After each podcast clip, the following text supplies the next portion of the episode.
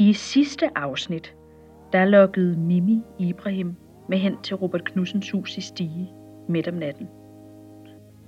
De to brød ind i kælderen i huset, og Ibrahim fandt et billede af Mimis mor, Anna. Mimi konfronterede sin mor med billedet, og Anna indrømmede til sidst over for sin datter, at Naduk var hendes mor. Ingen vidste, at Naduk var gravid, men Anna overlevede branden. I dette afsnit har Anna indvillet i at blive interviewet af sin datter og tager Mimi med tilbage i tiden. Til 1967, dengang Anna var 15 år gammel og for første gang mødte nogen væsner på vej hjem fuld fra fest. Tilbage til den gang, at Anna første gang hørte et af flere fremmedartede tonesprog. Tilbage til den gang, hun oplevede hovedpinen for første gang. Velkommen til Stige Starsit. Afsnit 6. Anna.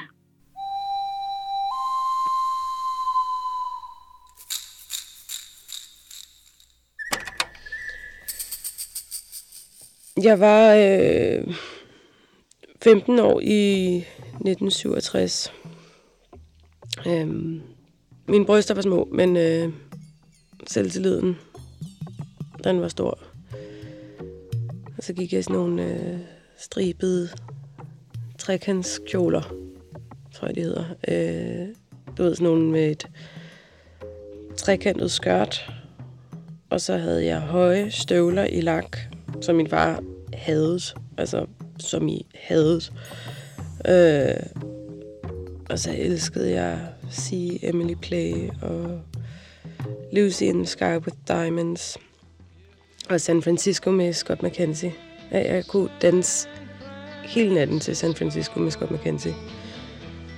Og danse og danse og danse.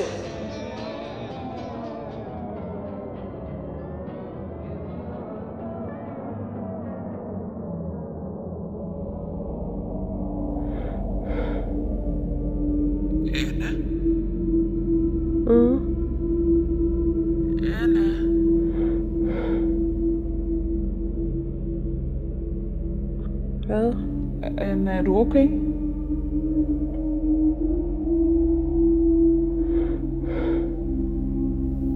Jeg tror, hun skal hjem.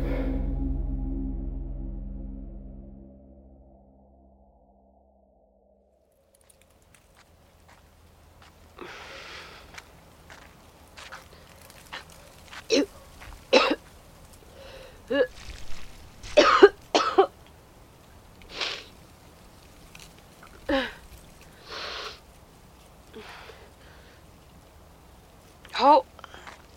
Hallo. Det er fordi, jeg, jeg, jeg, øh, jeg ved ikke lige, hvad der sker. Det, øh, det snor helt vildt meget i mit hoved lige nu.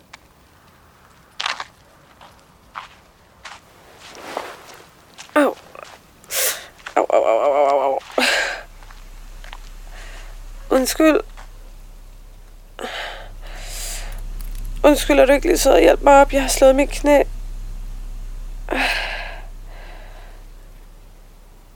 Prøv at se her. Ad, ad, ad, ad, ad. Hvad siger du? Altså sådan her på knæet.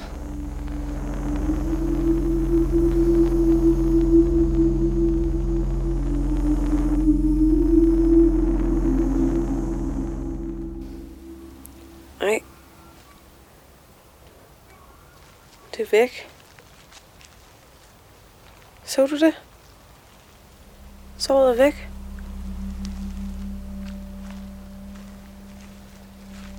Jeg bor lige her omkring.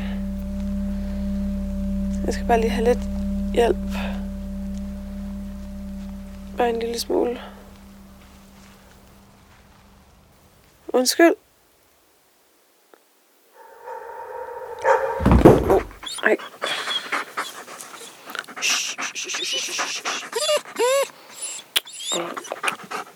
Undskyld. Undskyld,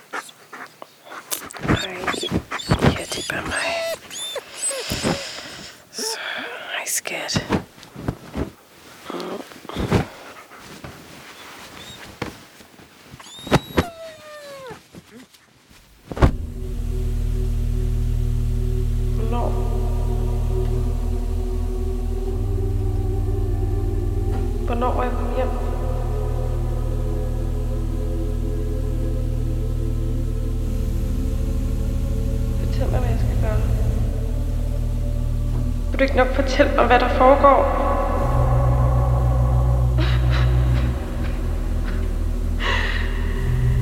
Er det ikke nok nu? Vil du ikke sidde og fortælle mig, hvad der foregår?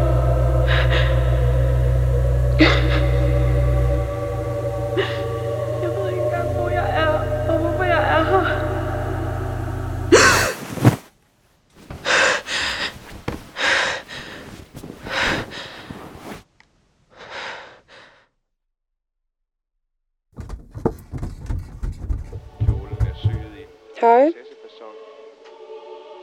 Hej. Forsømmende, sådan ligesom der er noget en frakke effekt.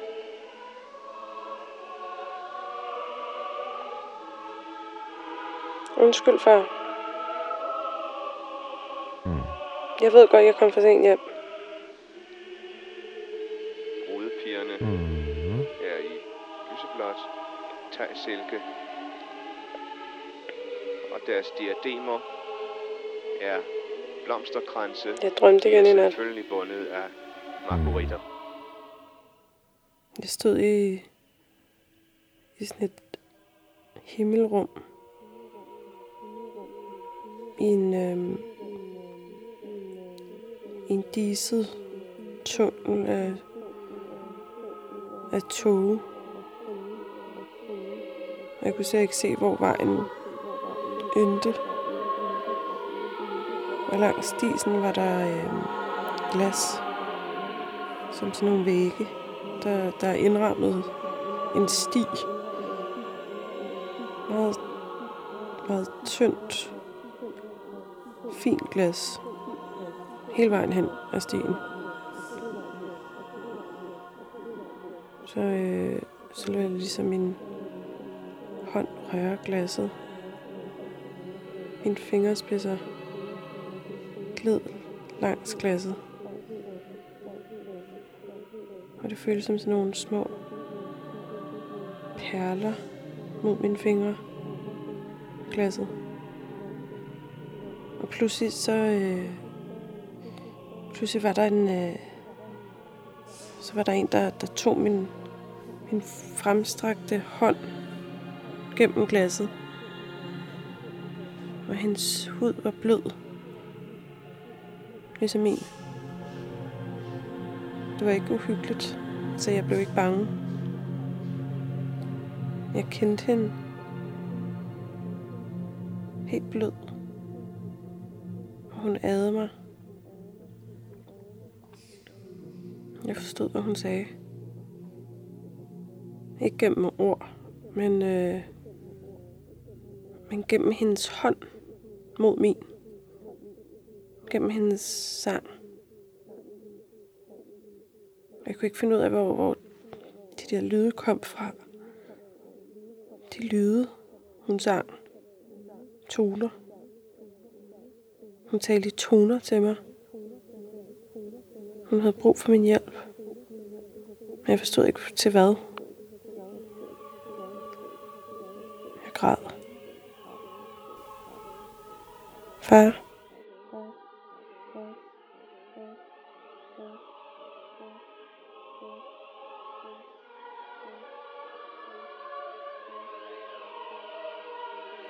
Den aften fik jeg det største migræneanfald, jeg nogensinde har haft.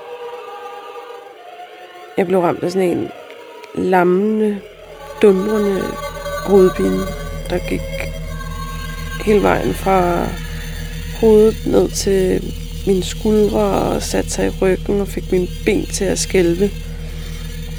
Og jeg, jeg prøvede at sige noget, men det var bare som om ordene kun dannede lyde som om smerten fik mig til at forlade min krop og se på mig selv udefra.